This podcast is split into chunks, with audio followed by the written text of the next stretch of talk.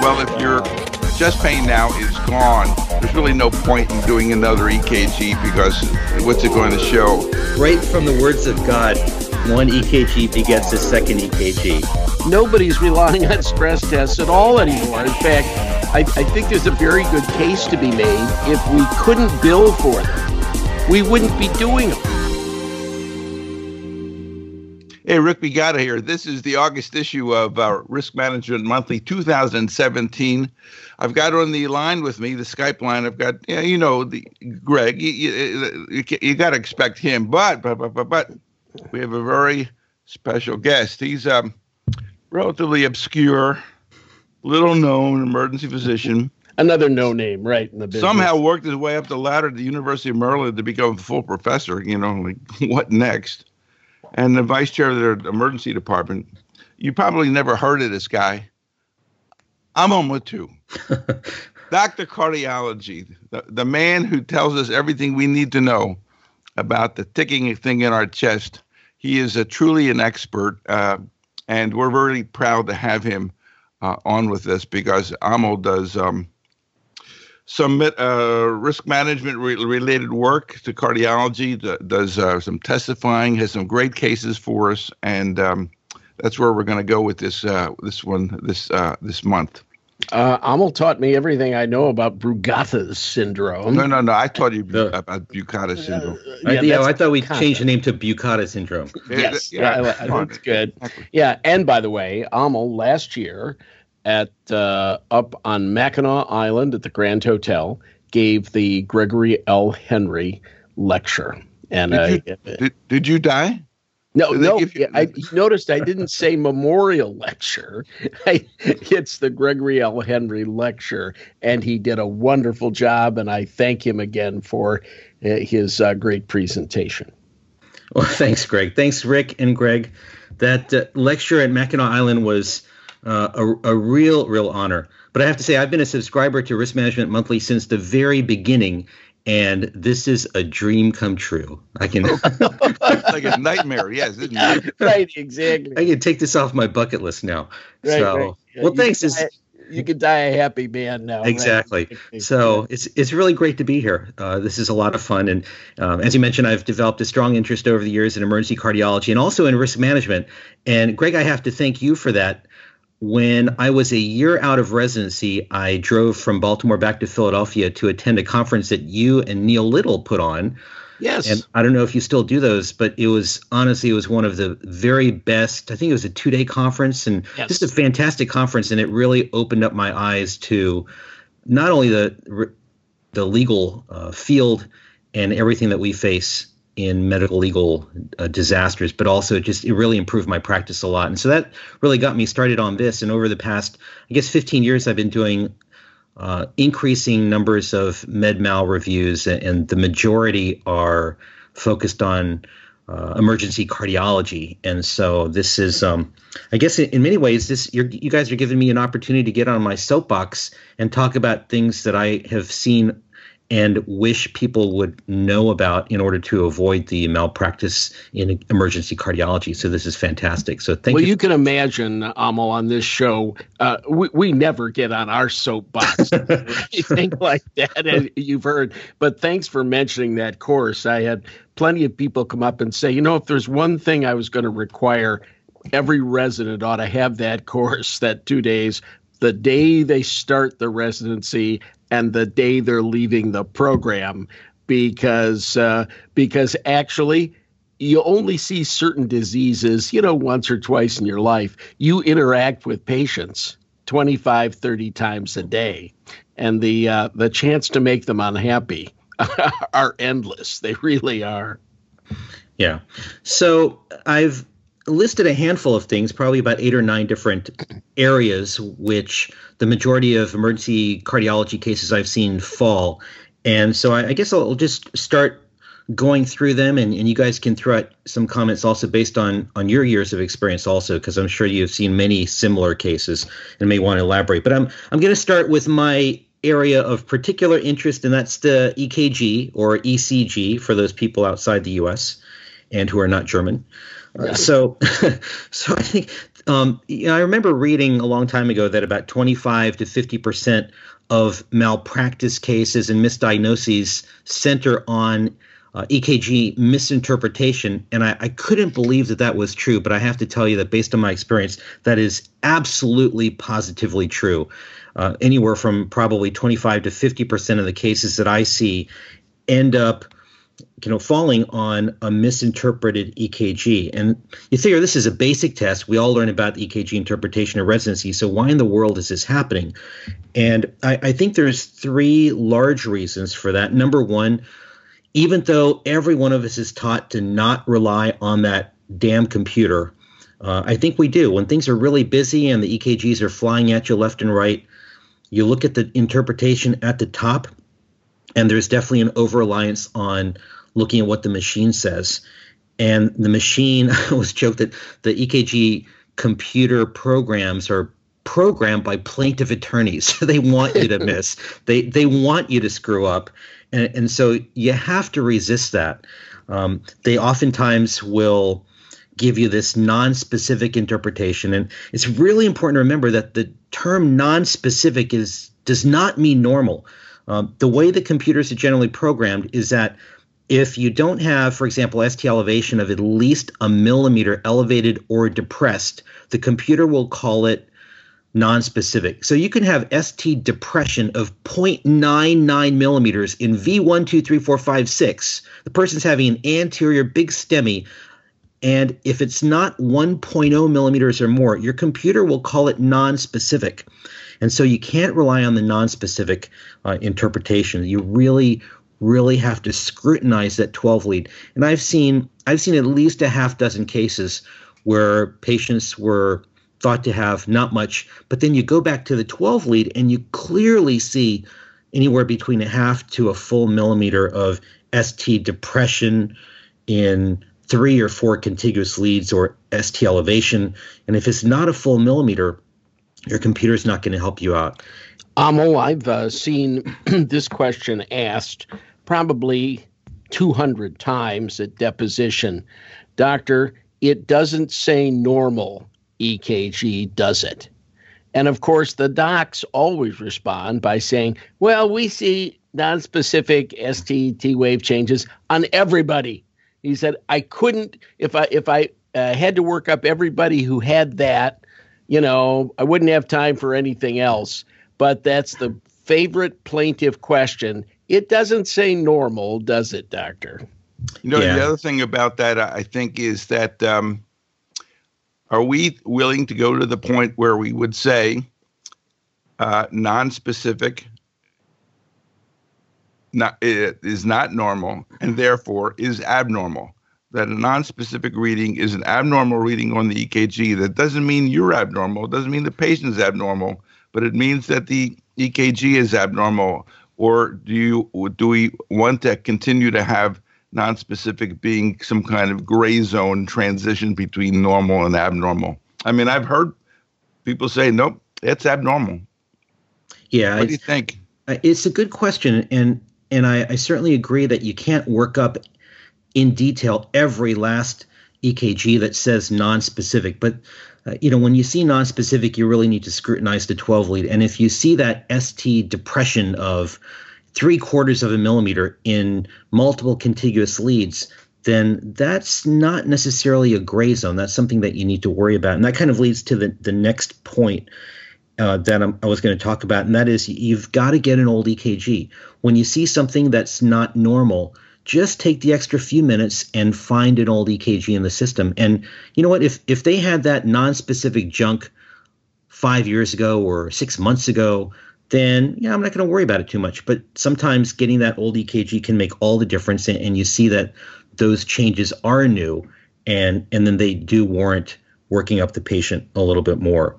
Uh, so so again, it is in some ways a gray zone, but that gray zone can come back and bite you if you're not really scrutinizing it, you're not correlating it with the symptoms, and you're not comparing that to an old E K G as well. Worse that, than that, uh, Amal, what they can do is make you look bad. So, doctor, you cared so little for this patient that even though an old E K G was available, you just didn't have the time, did you? Yeah, that's the point I was going to make. Uh, it, you could certainly be made to look bad if you uh, had access or reasonable access and uh, you chose not to avail yourself of that uh, uh, additional help to ferret out what this E K G means. Yeah.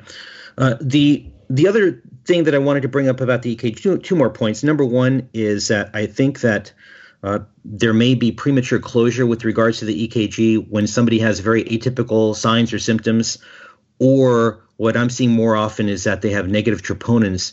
And when people have atypical signs and symptoms and or negative troponins, people have already in their mind decided that they're not going to worry about the patient and they don't scrutinize the twelve-lead E C G. And we'll talk more about troponins a little bit later, but whether the patient has classic or atypical signs and symptoms, whether the patient's got a negative troponin or not, you, you've got to scrutinize that twelve-lead E C G. It's an objective piece of information sitting there that you've got to really, really look at. And again, Greg has said in the past that if you're going to get a test, you need to do something with it. Otherwise, don't get the test in the first place. So if you're going to get the twelve-lead E C G, you've got to really, really take a good close look at it and, and scrutinize that twelve-lead, and not prematurely obviate your concerns of the twelve-lead because you've already decided their symptoms are not concerning. Yeah, the white uh, the the E K G can be the white blood count of the heart. Uh, what it is is I see all kinds of people who get a white blood count and it's twelve thousand, and they say, "Ah, we see that a lot." Well, then why did you get the test, fool? We have no idea why why you would want to, to know that count if it doesn't mean anything. I think I think to a very great degree, E K Gs are that way. Uh, if you need it, you you got to pay attention and answer the question, what does this mean? Right. Well, you know, the other thing I see is um, we've had some papers in the E M A database that have looked at um, physicians, I think, I think particularly emergency physicians' ability to read E K Gs, and to tell you the truth, they didn't come out so hot. Um, it seems like across the board, there is some uh, um, need for tuning up physicians' ability to read E K Gs, particularly in the setting of uh, potential ischemic chest pain. And uh, maybe there's, I, I'm, I think you do some instructions or classes or those kinds of things, because I can tell you that in in residencies, I think there's a substantial amount of variability regarding the instruction that people have and the practice that they have in reading E K Gs in uh, settings where there are experts who are also reading them, who can help you and guide you and who you can ask questions of. I was very fortunate when we did our residency that we would be sent to the cardiology department and they would have huge stacks of them that they were reading every day. And so we read thousands of E K Gs over our tenure as residents. And I think our experience was particularly good, but I don't know that that's the case with everybody. And I think that given this really important element, this is probably the most important element you're going to run into. Um, maybe there's a way that we all need to brush up a bit. Yeah, I think everybody needs to get better at it. And I, I think emergency medicine residencies are getting better at it. But it, it unfortunately, it's a low-tech type of thing. And people nowadays are much more interested in the high-tech stuff, the uh, ultrasound, bedside ultrasound, echo. Not to take anything away from bedside ultrasound, but you can't forget the basics. And just like Greg said, if you're going to get a test, you've got to really scrutinize it. Otherwise, don't get the test at all. And, and honestly, I've seen probably three cases I can think of which in which if the E K G had not been obtained, I think it would have been very defensible. But the E K G was obtained and it was missed. And even though the presentation was atypical, once you've got that E K G sitting there clearly abnormal, it becomes very difficult to defend because that's your objective piece of information that's tough to argue against. And then the, the last point about the E K G I'll bring up is a failure to get repeat E K Gs when people have ongoing symptoms. That's been brought up in a handful of cases. And just a reminder, the, the A C C A H A guidelines on non-STEMI say that we're supposed to be getting serial E K Gs on patients if we have significant concern. Now, you know, if somebody's got squirrely pain, I'm not advocating that you get serial E K Gs. If somebody's got no ongoing pain, I, I don't think you necessarily need to get a repeat E K G. But if somebody has concerning symptoms and they have ongoing pain, the guidelines specifically say that you should be getting repeat E K Gs. They they go a bit overboard and say probably fifteen to thirty minutes, every fifteen to thirty minutes, and that might be excessive. But I think at least get one or two more E K Gs over the next hour or two, because you might be surprised that you see something evolving and you have an opportunity to really make a big difference there. Don't just settle for one E K G. And uh, I'm, I have a case right now sitting in front of me in which an E K G was obtained, uh, and the next E K G was obtained about eight or nine hours later. The patient had symptoms the entire time. Of course, the first E K G was not that remarkable, but the second E K G is, you know, big time STEMI with a third degree heart block. And the question is, the person has persistent symptoms all those hours. Why didn't you get an E K G much, much earlier? And you would have probably been able to preserve a lot more myocardium. So again, the E K G, I would say, is a piece of paper and ink. It's a cheap test. It's rapid, reliable, reproducible. It can be done no matter how sick someone is at the bedside. Just get the repeat E K G. If the re- repeat E K G is not showing any changes, fine. But you may be surprised you make a, a life-saving diagnosis there. Regarding that pesky E M A database, we had a paper, I don't know if you remember it, Amal, where they uh, had uh, the uh, premise being, well, if your chest pain now is gone, there's really no point in doing another E K G because what's it going to show? And the fact of the matter is, is that in this paper, at least, they found that that was not a good way to determine the value of a subsequent E K G. And it would suggest, however, that they therefore people have a very, very low uh, uh, threshold for getting uh, a second E K G, it, even in people who are uh, asymptomatic, to assure that they re, their E K G re, has remained so, because in this paper, at least, there was a substantial number of people who had surprises on their E K Gs, their subsequent one, even though they were asymptomatic. Have uh, any thoughts about that?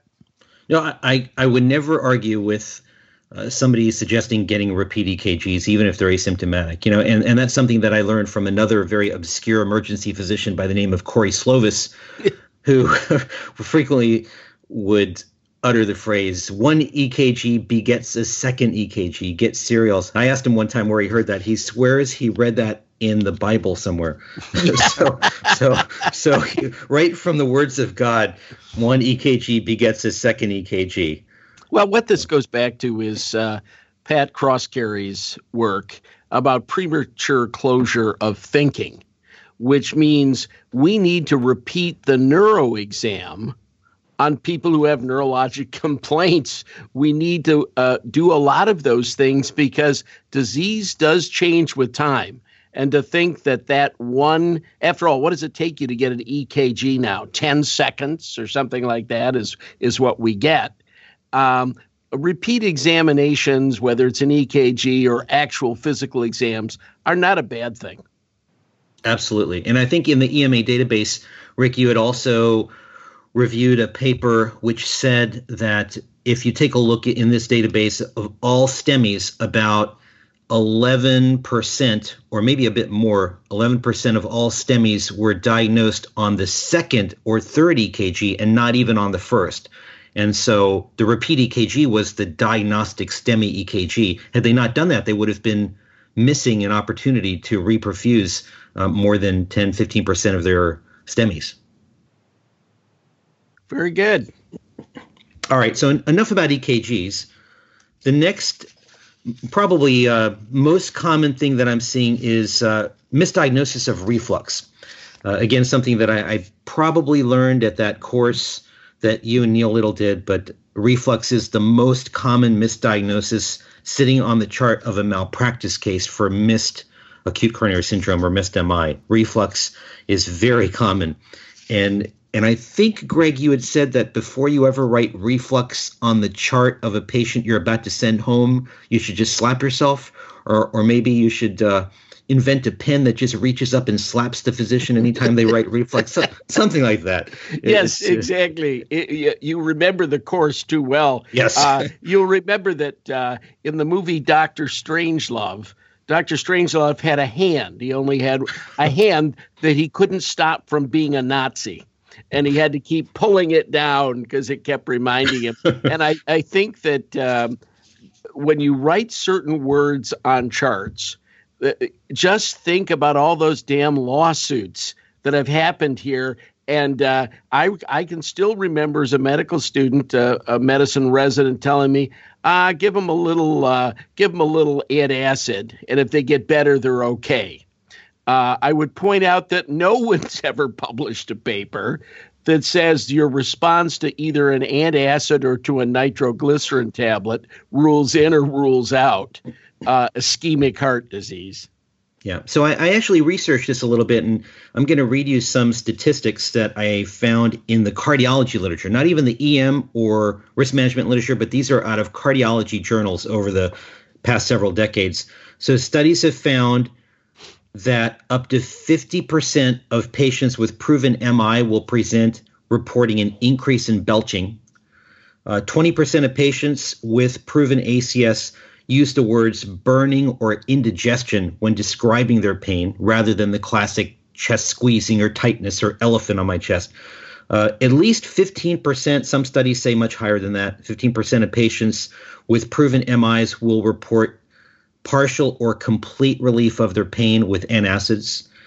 And also there's one large European study which reported that eight percent of patients that ruled in for an M I had onset of their M I symptoms while eating a meal.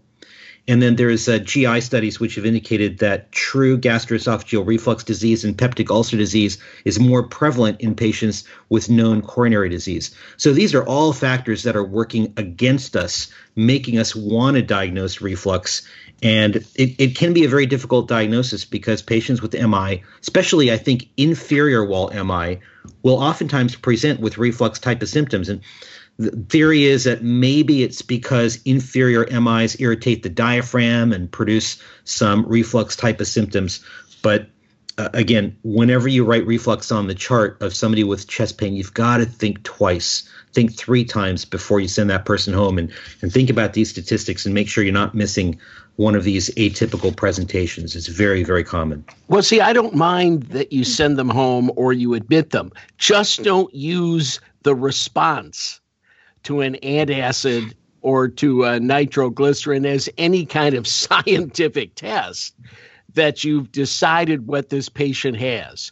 And I'm sure that all of us early on in the past thought, thought that that was the way to go. It's not. I, uh, Rick, do I have time to tell my elephant sitting on your chest story? Uh, the I did. O- I only had in my career one guy who had actually had an elephant sit on his chest ever. So when he had his chest pain, I had to ask the question, does this feel like the elephant sitting on your chest? Well, he was a professor of mechanical engineering at the University of Michigan who was Indian. And as a boy, he was brought up as a mahout. That these Those are little boys who are raised with an elephant and, and train them. And I said, and an elephant had, a little baby elephant had rolled on his chest. I said, is this like the elephant? And he says, oh, no. He says, elephant much worse. And I said, oh, my God, here's the one guy I could I could I could use in my in my series of one. And he didn't confirm what I thought. So what can I say? classic, classic story. A classic, classic story. Yeah. So uh, moving forward, uh, the next couple of things have to do with atypical presentations and also young patients. You know, we, we've all learned the classic Framingham risk factors. And when I was in medical school, I learned that you have to be a sixty-five-year-old woman or a fifty-five-year-old man to have a heart attack. And then when I got to residency, I thought, well, you know what, I'm going to be conservative. I'm going to lower the age to forty-five. And then I got out of residency and I thought I'm going to be even more conservative. And I lowered the age of concern to thirty-five. And, and now I don't know what the lowest age is for patients to have a heart attack. Um, when I go to conferences, I oftentimes ask the audience, how many of you have seen patients in their twenties who have had non-cocaine, non-crazy congenital problems, but true STEMIs. And just about everybody in the audience who's been out in practice for at least ten years has seen someone in their twenties. And in almost every audience, there is someone who's seen teenagers. And that's becoming more and more common, especially with our god-awful Western diets. Uh, in every first world country, diets are deteriorating, and we are seeing more even teenagers with significant cardiac disease. Uh, and um, some of you may remember, maybe about eight years ago, there was a national debate that was staged in the pediatrics and peds cardiology community about whether we as a society should be routinely starting kids on statins. That is how bad, I mean, honestly, that's how bad things have become. The peds cardiology community kind of pushed back a little bit and said, well, it's probably a little bit too early. Yet, if you look in the literature, statins are prescribed for hundreds of thousands of kids in the United States already. And the peds cardiology community is predicting that in the coming decade, we're, we're going to be seeing more teenagers with true atherosclerotic M Is than ever before, just because of how bad the diets have become. So there is no lower limit of age. And so for the people out there listening, please don't ever, ever rule out cardiac disease or A C S as a concern just because you have a patient uh, who is in their twenties, because they're out there and, and they're very, very prevalent. I, you know, I hate to tell you this, but uh, Rick is just on his way when we're done with this to get an In-N-Out burger. But uh, we, no. we, we, we will suppress that discussion at this no, time. No, no, no. I, I switched over. Uh, it'll be a kielbasa sandwich that I uh, got from uh, Philadelphia when I was back there uh, about a month ago. Uh, I, I I bought about thirty feet of it, and it's in my freezer. uh, I'm gradually going through it. Yeah, that's right. Uh, wash it down with a statin, right. I guess. So on, on a related note, we'll, we'll kind of switch over and talk a little bit more about women. Women are also a group of patients that we were, at least I was taught, that you don't need to be as worried about unless it's, you know, a fifty, sixty year old woman. And what I would say is that in the, I don't know, fifty or sixty cases of missed A C S that I've seen now, the clear majority of missed A C S cases that I've seen in malpractice cases are relatively young women, women in their thirties, forties, and early fifties. And they just oftentimes are underappreciated in terms of their risk. And the other problem here is that they oftentimes, it's been well documented in every society that women tend to present with more atypical presentations. They have more atypical locations of pain. For example, they may present with isolated shoulder or arm pain rather than chest pain, isolated neck pain, and so on. They may more commonly present with painless presentations. It's definitely more common in women to present with painless presentations compared to men. It may be isolated shortness of breath. Uh, in older women, malaise and sleep disturbance become very, very common. In fact, one of the L L S A articles from a handful of years ago talked about atypical presentations in women, and malaise and uh, fatigue for no good reason was a very common presentation in women that are having acute coronary syndrome. You know, mom gets up and, you know, mom normally is real active, but this morning she just didn't have enough energy to get out of the bed. Or the patient comes in and says, you know, I don't know why, but over the past few days, I've been just feeling really wiped out, and you can't come up with a good reason for it. You know what, just just check a twelve lead. I'm not saying you activate the cath lab or even send a troponin, but for those patients, just check a twelve lead, and you may be surprised at, at what you find. It's a nice By the Canadian. way, the smoking um, patterns in the United States have changed over the last fifty years. Uh, what you find is there's more, there's fewer men and young men smoking, and more smoking amongst women. So th- there may be the the risk factors may be real. It just so happens they're happening in women more than men at this point in time. Yeah, that definitely may be true. There was an interesting Canadian study which talked about all of this stuff also. And another interesting point this Canadian study brought up is that women tend to present with more symptoms. So men that are having heart attacks may present with just chest pain and diaphoresis, or maybe just chest pain and shortness of breath or vomiting. Women oftentimes will present with some vague chest ache and some shortness of breath and some malaise and some nausea And, uh, you know, the, the, the group of all of these symptoms, interestingly, has oftentimes led physicians to misdiagnose the patient as having flu. Uh, so because women have more symptoms, ironically, it leads to more common misdiagnoses as things like flu as well. Uh, so very, very interesting thing. And, and this has been published in the cardiology literature for the past several decades. It's also been reproduced in many, many other countries that have studied this. There is uh, also a gender bias that we have against working up mm-hmm. women. There are studies that have shown that women are more likely to have false negative stress tests as well. And some people believe that that's probably related to the fact that women more often have single vessel disease, whereas men more often have multi-vessel disease. But the bottom line is that women's E K Gs may be more subtle, their stress test results may be more subtle or normal. And very important point also, don't ever rely on a negative recent stress test, especially in women, because they oftentimes are false negatives. Amal, nobody's relying on stress tests at all anymore. In fact, I, I think there's a very good case to be made. Uh, if if we if we couldn't bill for them, we wouldn't be doing them. Uh, it, it's not really the definitive test uh, that we thought it was in in the uh, beginnings, and I predict in the next five years they disappear.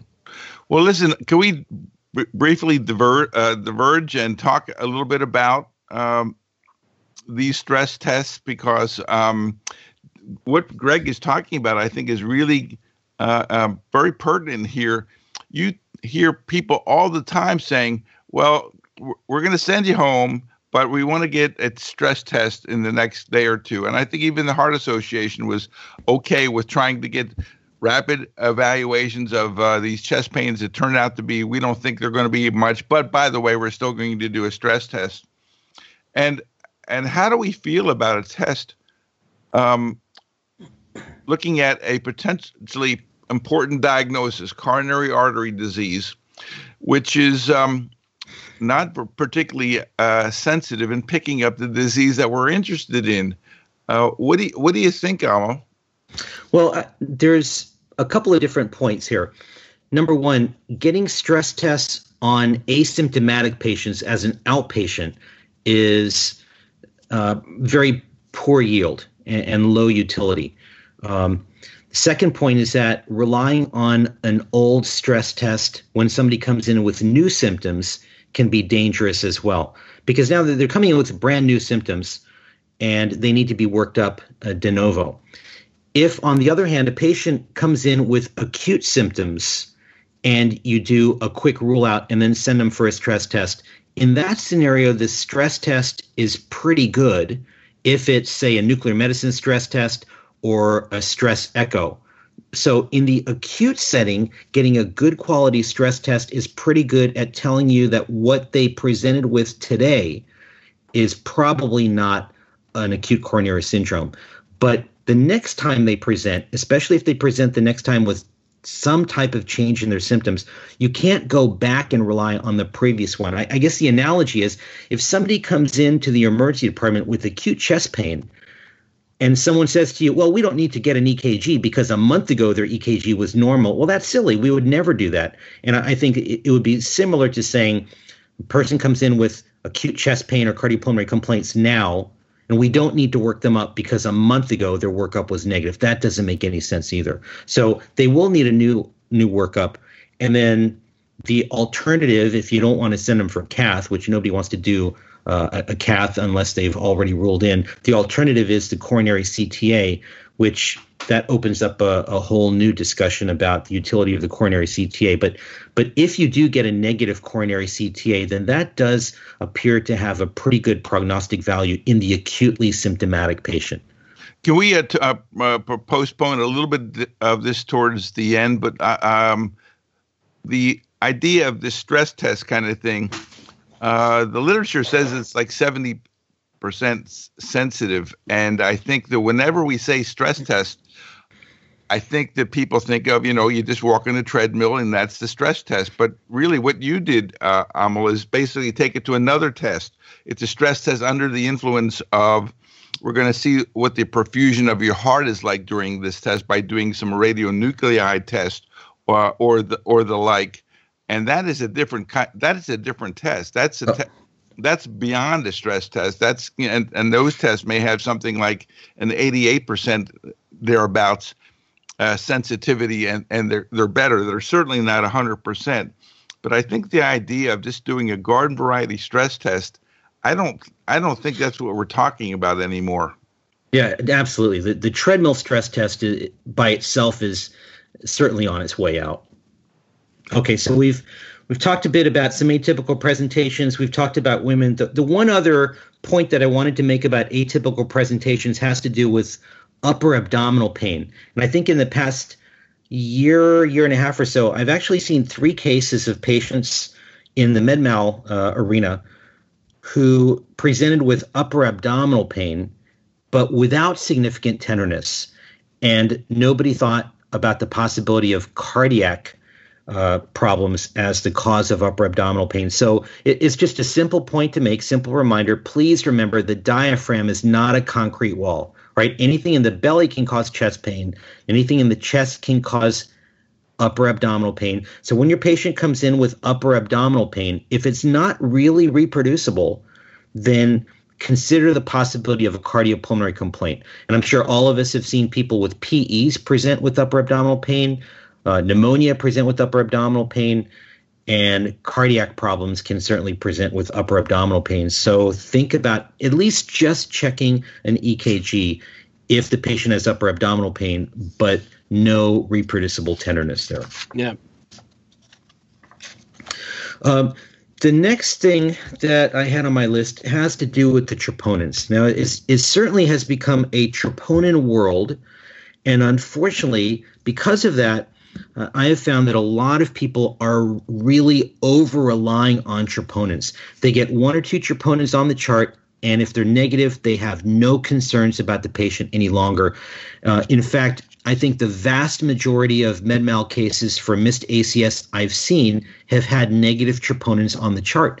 And the patient got discharged home and had an adverse outcome. And nobody really bothered scrutinizing the H P I or the E K G just because they so thoroughly relied on negative troponins. So remember, troponins are not perfect. Even though they're getting better and better and better, they are still not perfect. And the guidelines and all of the recent A C C A H A papers are trying to remind us that, are trying to remind us of that. And they consistently talk about this concept of biomarker negative A C S, which back in the day, we used to call that unstable angina, right? Um, so unstable angina is still out there. You can still have acute coronary syndrome with negative troponins, and the patient goes out and dies. So, you know, again, troponins are getting better, but they are still not perfect. You still need to worry about the H P I and, and the twelve-lead E K G. You know, I we, we don't want to put you under duress here, Amal, but uh, – regular troponins versus uh, high-efficiency troponins versus this or that. Are you seeing that as a part of these lawsuits? Uh, well, the most highly sensitive troponins that have already been introduced in Europe and Southeast Asia and Canada just got approved in the U S maybe about six months ago, but I don't think that they have been incorporated uh, widespread, if at all. I, I think they're they're still Uh, kind of making their way through different systems. We don't have the most highly sensitive troponin yet. We have a pretty sensitive troponin. Most everybody out there has a pretty sensitive troponin, but I, I haven't seen that brought up in any cases thus far about what type of troponin you have. Um, w- once these most highly sensitive troponins Uh, get introduced into clinical practice, I think the number of patients with biomarker negative A C S will decrease, but it still will not drop to zero. I, I think it's actually a, a, a two-edged sword, uh, and I'm not looking forward to the day that we get those highly sensitive opponents because they are positive in everyone. I mean, the three of us probably have positive troponins sitting here, and uh, troponins will start turning positive a couple of days before the patient has an event. It's, it's, it's gotten way, way oversensitive. Well, that's that's this sensitivity specificity question always. Do you want to overcall it or undercall it? uh, as your insurance carrier, I guess you want to overcall the disease. Uh, if you're Jerry Hoffman, you want to undercall it. Uh, but it's it's just a, how you look at it. What are you willing to to deal with the long-term effects of having a positive troponin? Because sending you off to have a balloon is not necessarily a benign procedure. Yeah. So the way things are right now, even with the current generation of troponins, they are still so sensitive that if we have a patient with a non-STEMI E K G, and some, you know, some concerning, but not a slam dunk type of uh, history of present illness. If we get a positive troponin, slightly elevated troponin, we call cardiology. And, you know, ten, fifteen years ago, if somebody had even a slight bump in troponin, that was an automatic C C U admission. Now, that patient, we call cardiology. Cardiology says, well, you know, why don't you get another troponin? And if it's if if the second troponin in a few hours is rising, then we'll admit them. If the second troponin is not rising, just admit them to medicine and we'll see them. And, and I think that practice is prevalent everywhere, and it's going to become even more common once these super highly sensitive troponins get routinely introduced. All right. The warning has been given. This is on its way. Yeah. The next point uh, that I commonly see is this failure to consult cardiology, failure to activate the cath lab for certain non-STEMI type of conditions. And while I think everybody knows that if somebody has a STEMI or a posterior STEMI or one, one of these STEMI equivalents like a, a left bundle branch block pattern with Scarbosa criteria, you go ahead and activate the cath lab. But what has been missed over the years, and what I think a lot of people have not picked up on, is that the A C C A H A guidelines for at least ten years have said that there are certain times when even the non-S T elevation A C S patient needs to get emergent cath lab activation and cardiology consultation. Specifically, if you have a non-S T elevation A C S patient with intractable ischemia. So let's say you've got a patient with a good story and they have some S T depressions, and clearly this is acute coronary syndrome. You're giving them the aspirin and, you know, the beta blockers and the heparin and the clopidogrel and wh- whatever else you normally do, and even high-dose nitrates. You can't get rid of the pain and ischemic findings. That's a patient for whom cath lab activation is indicated. That's a class one A indication for cath lab activation, and they specifically say that cath lab activation should be done within the first two hours in the national guidelines. And I don't think a lot of people realize that. There's this mental block that that many of us have, that STEMI equals cath lab, non-STEMI equals no cath lab. That's not exactly true.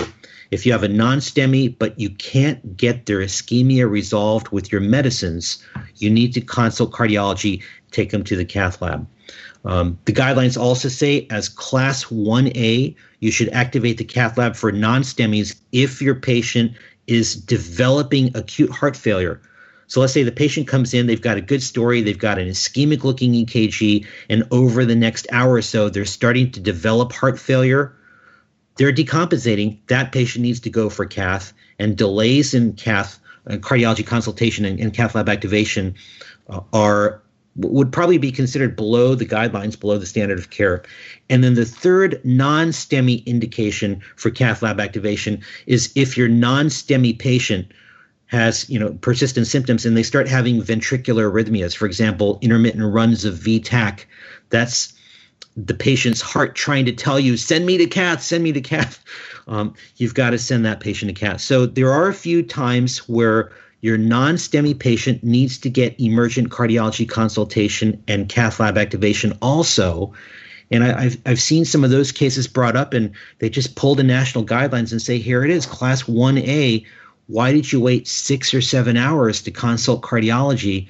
Why'd you wait this long to activate the cath lab? The patient's developing heart failure, the patient's got worsening ischemia, and so on. So please remember, there are some times when your non-STEMI patient does need emergent consultation. It's not just the STEMI patient that needs emergent consultation and cath lab activation. Good point. Good to know, because there is this literature that is basically suggesting that there is really no value or no uh, of consequence in the, the standard N STEMI patient to, to go to um, the cath lab when they compare it with aggressive medical treatment. Yeah. And, and of course, if the patient's already bumping their troponin and they have ischemia on the twelve lead E C G, that would be a, a good time to call cardiology also, instead of sitting on that patient. Even if you don't activate the cath lab, get cardiology involved uh, as quickly as possible if you have major concerns, and certainly if the troponin is elevated. And, and that leads to the next point, which is failure to document conversations with consultants. Uh, and, and that can include cardiology or the admitting docs. And I'll, I'll let the both of you go off on that because you've talked about that uh, a number of times before. Yeah, so. Consultants lie. Let's just, they lie. You know, I always love it when they say, if they'd only told me this, I'd have come right in. Yeah, right. Yeah, absolutely. Um, if you send the E K G to the consultant, make sure you document that. Please document who you spoke with. I saw one case, and I think the um, the attorney that you had as a guest from down in Texas that I had worked with talked about a case where there was confusion about which cardiologist got consulted.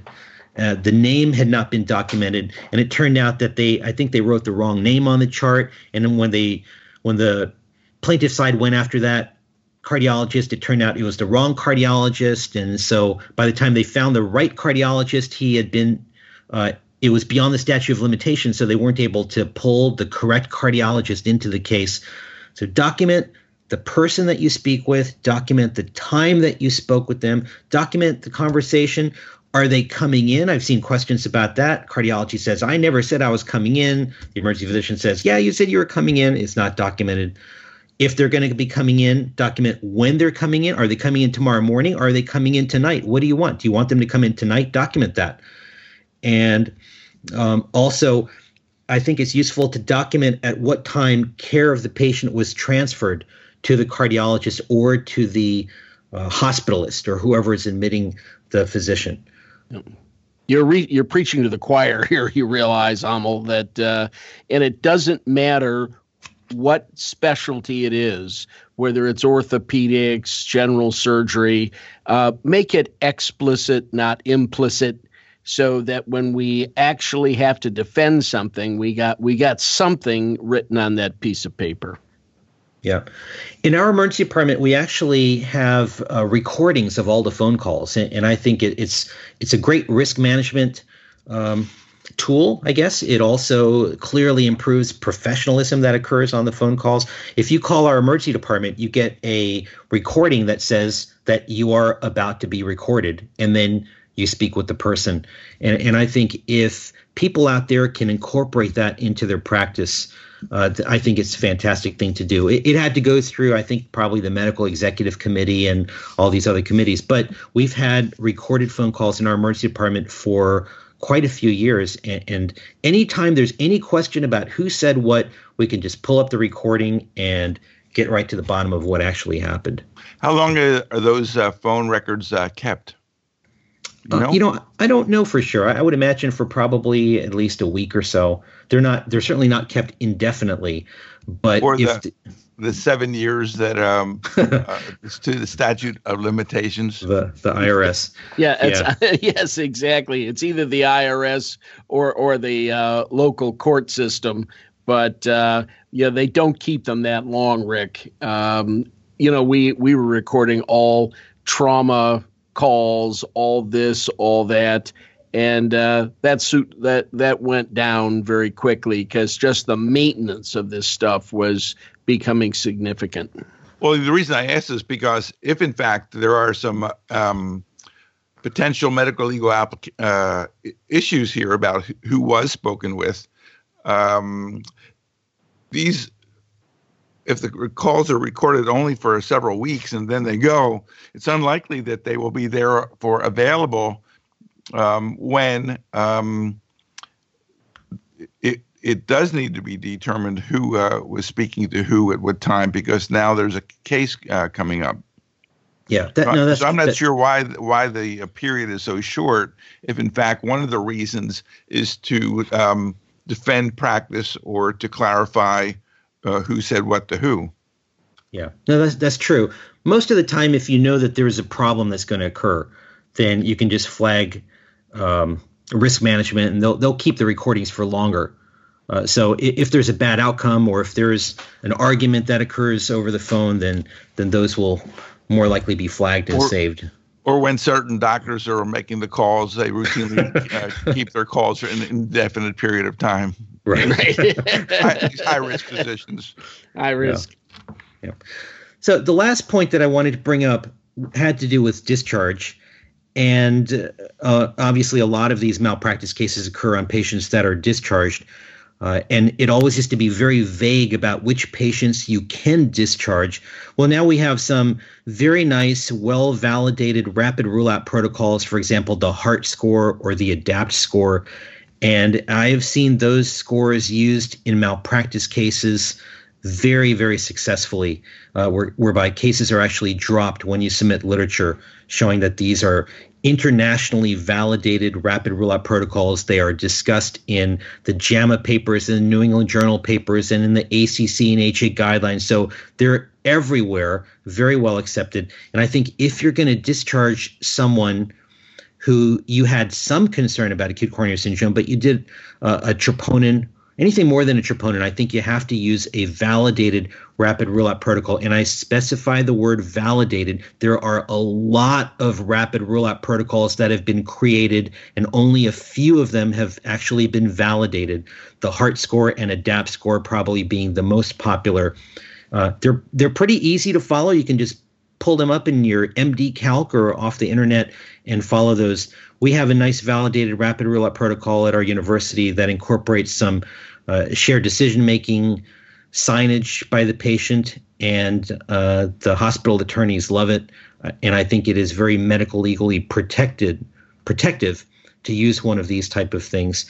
And then the second part of that is that anyone in whom you're going to discharge, you make sure that they have a specific plan for follow-up. And another thing that you both have talked about before, when you discharge people, you make sure that it's time and case specific. So you don't just say follow-up if worse. uh, death is worse.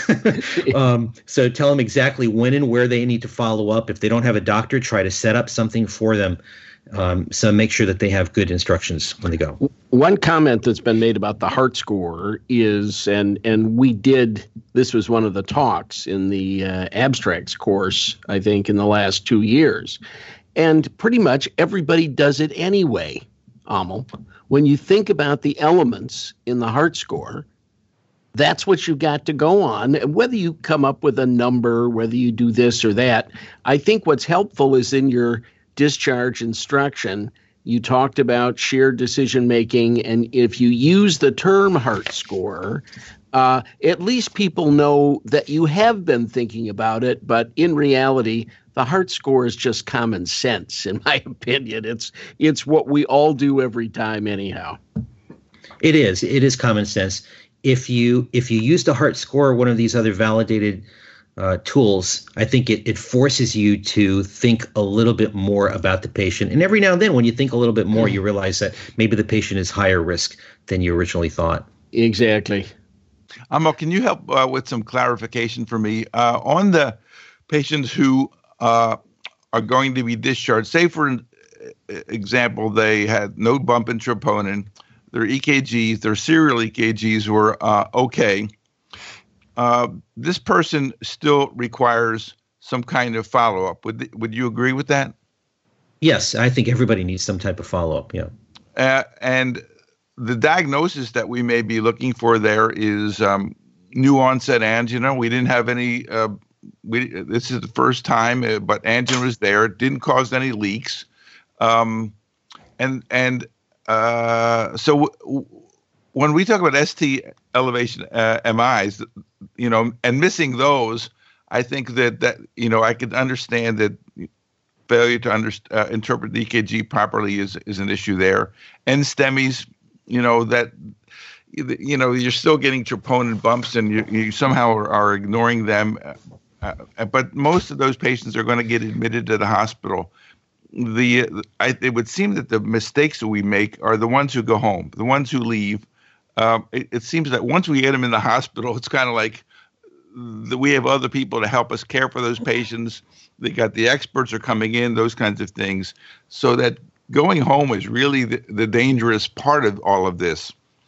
And um, I guess one of the things I'd like to point out is that it, we shouldn't, I'd feel really great about somebody who we initially thought had a cardiac problem or could be, maybe, and these tests that we did were negative, and that doesn't exclude, you know, you know this third diagnosis, which is uh, new onset angina, uh, which is an important diagnosis to make. This per it suggests that this person has significant coronary disease, which may have need something done.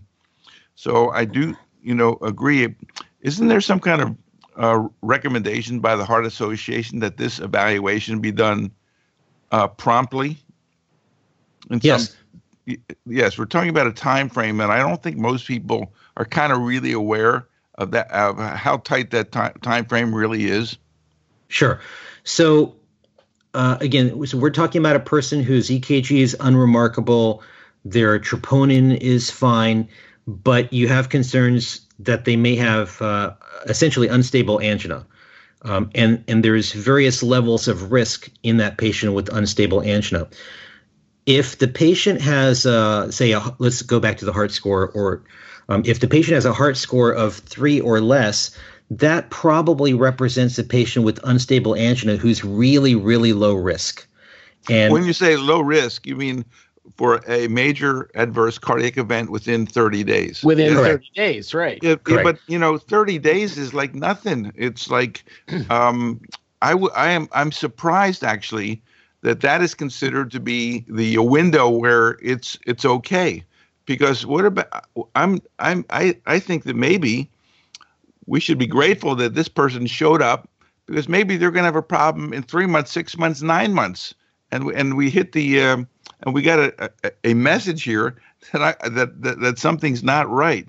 So I wouldn't, I don't get a lot of solace out of, well, you're not, nothing's bad's going to happen within a month. That that doesn't help me in terms of, well, does this person have coronary artery disease that needs to be addressed? Sure. So I, I agree with. Uh, what I think you're saying is that these patients still need to get a workup. And then the question is, how quickly should we get the workup? The previous guidelines had said that if you're going to discharge somebody that you think is, quote unquote, low risk, that they should get their provocative test or their, their coronary C T A within seventy-two hours. Mm-hmm. Now, the, pr the problem that's come up everywhere around the country, probably around the world also, is that we work in systems where we just can't get these provocative tests or coronary C T As within seventy-two hours in the majority of patients. Maybe if you work in, um, I, I don't know, Kaiser system or something like that, you might be able to. But in, for most of us, we just can't get these tests done within seventy-two hours. So is there a way of saying that uh, this patient is low enough risk that maybe they can wait a little bit longer than seventy-two hours. Maybe they can wait a week uh, or longer.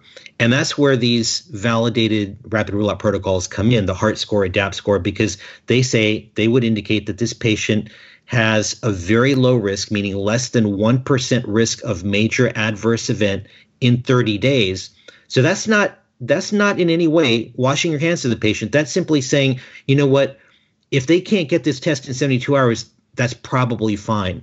Uh, we can get the test and get them further risk stratified a little bit after that. So in our system, in our University of Maryland network, which is fourteen hospitals around the state, the protocol that we have is to use the HART score. And if the patient is low enough on the HART score to be discharged, then we, as our protocol, require the patient to follow up for further risk stratification in a week. So seventy-two hours is just not doable. Probably a week is doable for the vast majority of these patients in our system. So they do still get their follow-up. They get seen by primary care doc or oftentimes a cardiologist in a week or so, and then they can get further risk stratification at that point.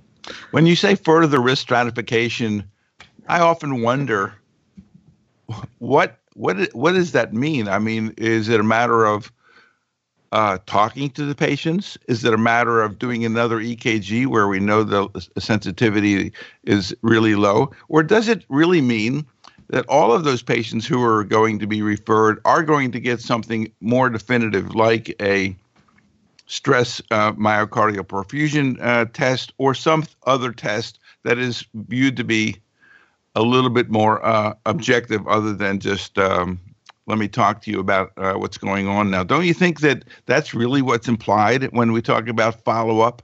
Or maybe I'm, am I overreading this? No, I, I think a lot of those patients will get some further imaging, provocative test type of imaging done.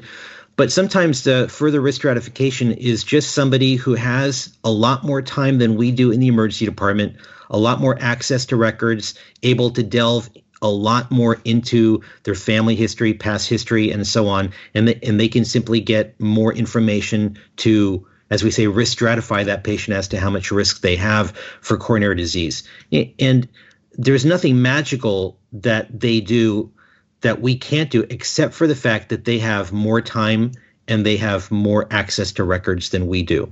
It sounds to me like what Amal is doing is just acknowledging the fact that at this moment in time, we can't see everybody within the seventy-two hours. Isn't that right, Amal? I yes. mean, yeah, I mean, in an ideal world, Rick is right. The the only thing of importance, you mean taking more family history, this and that, I don't think that means diddly squat. If, for me, the patient in front of you, it's yes or no. So if you want to answer that question that, and you think they need another study, then we need to move them to the other study. Now, the, we can debate what that study should be. I mean, should they go to the cath lab? Should they just get uh, some sort of radionuclide that we can look at? None of which is none of those are one hundred percent, but it moves us closer to where we want to be. Well, yeah. We'll never get one hundred percent, and we know all about the mistakes of trying to go to one hundred percent in terms of all of the false negatives and all of the downstream uh, problems that are going to result from that. However, uh, I, I, my concern is these people uh, were thought to have potentially cardiac problems. They got the E K G, they got tr- troponins, which basically says to the world, I was concerned that this may be some cardiac problem. Uh, they were okay. We also know that those being okay does not rule out new onset or unstable angina. And um, and even if the patient is low risk, we all also know that, you know, the the thirty-day risk of a serious outcome, uh, that risk being very, very low, does not suggest that this patient does not have coronary artery disease.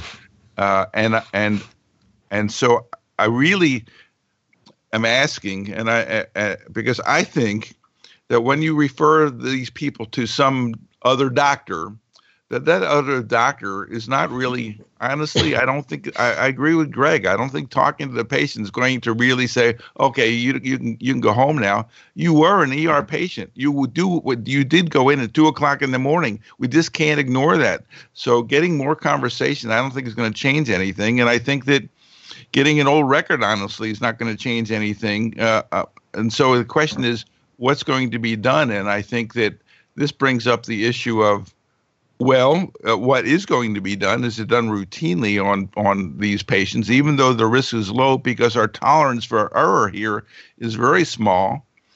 And um, it kind of brings up the uh, Peter Vecellio point of view of saying, well, we do these C T coronary angiograms on a bajillion people. Now, his studies basically show that the vast, vast majority of them had, you know, nothing, no collusions that were greater than seventy percent, but it's kind of like uh, th- there's this there's this problem of what do we do with these patients uh, who was, are sent out um, with uh, very low risk. Uh, um, y- yes, we, we we're just deferring the problem to some other guy, uh, some other yeah. person. It's, to some, you, you, you deal with it now.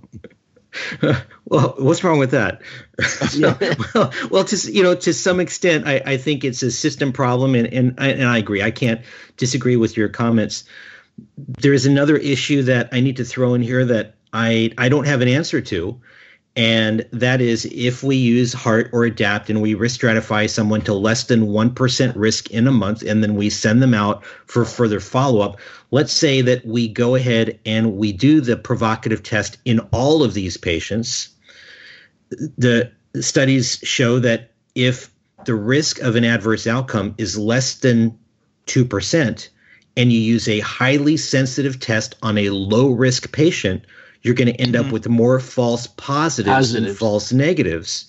And so maybe if the patient has less than one percent risk, we're actually doing more harm by doing provocative tests on all these patients. We're going to end up with more false positives, which leads to more interventions that are unnecessary and more risk and more harm. I don't have an answer to what we should do, but I think there's a lot of people out there who would also say that if the risk is less than one percent at a month, maybe we're done with those patients. I'm not sure. Yes, and I've heard that as I've heard that as well. But I, I come back to the question, well, doctor, what was wrong with me? Uh, what what was what was that? And and you we're going to wind up saying, well, we don't think it was your heart. Uh, that's, I think, probably the best thing that you can say is we don't think it was your heart. And and then the patient said, what do you mean you don't think it was your heart? You know, I, I need to know. Well, as Marty Samuels used to say, you can turn to the patient and say, we see that. We see that occasionally. I, I, I just find what that means.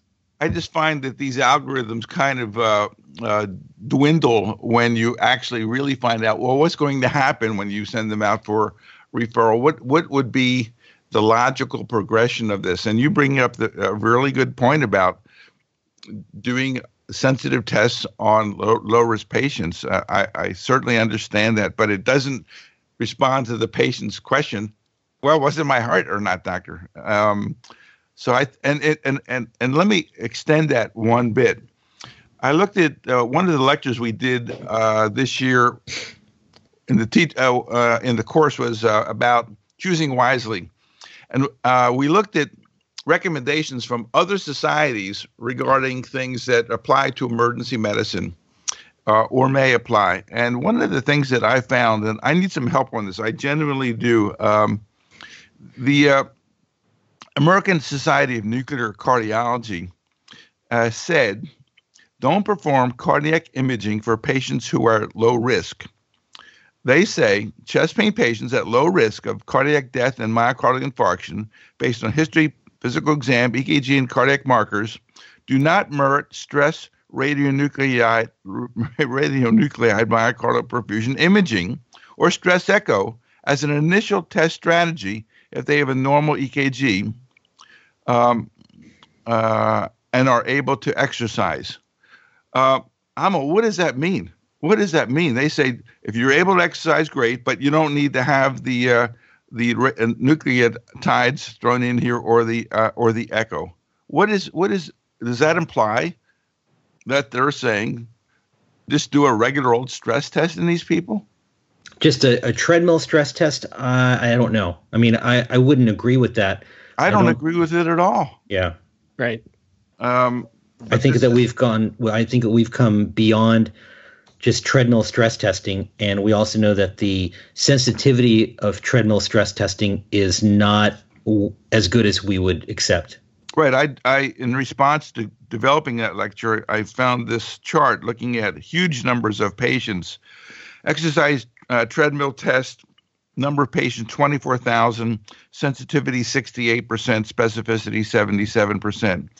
In our nuclear tests, um, we're talking about eighty-eight, eighty-nine, um, dobutamine, eighty-four. Echo, stress echo is eighty-five percent. So it points out that they're better than certainly the plain stress test, but they're not.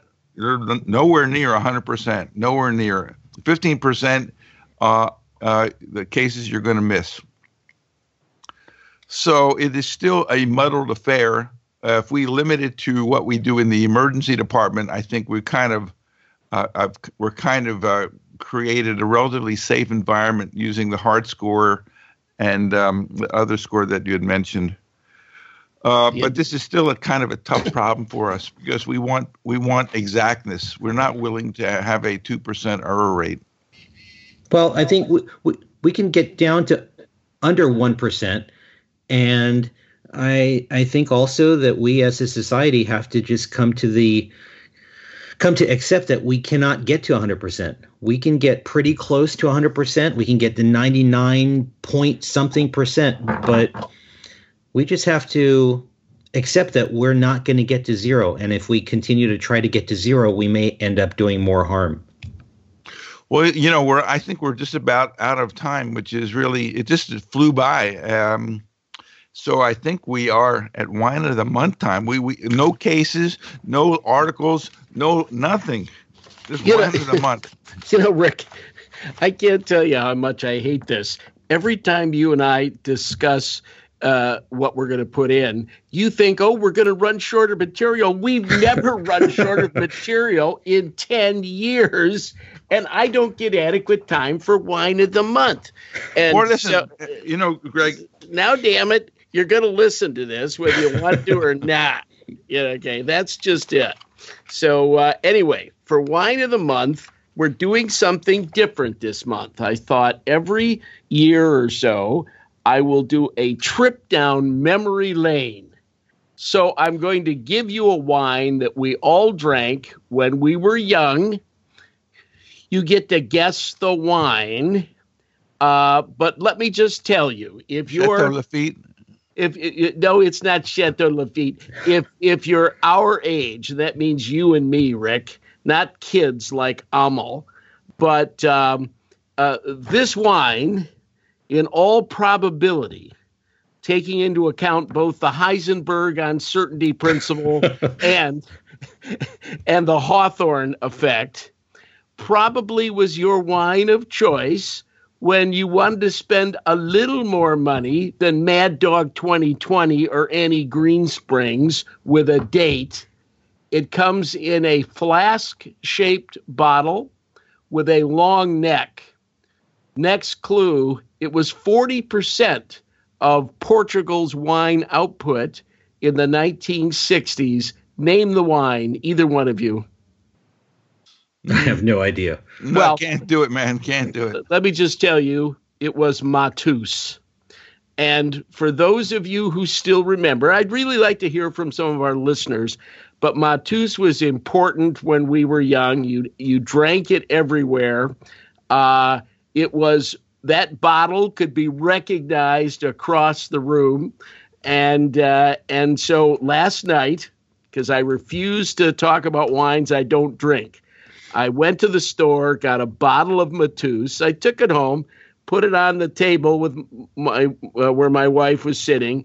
And she said, you know, we haven't had that for like fifty years. I mean, we met fifty-two years ago. She said, but that was our go-to wine at that point in time. So I poured a glass for each of it, and it has almost a little fizzy quality. And she said, did we really think that was good at that time? I said, we thought it was fabulous at that time. And uh, that was a big night out for us since we had no money. And uh, let me just tell all our listeners of a certain age, Mateus is still being made.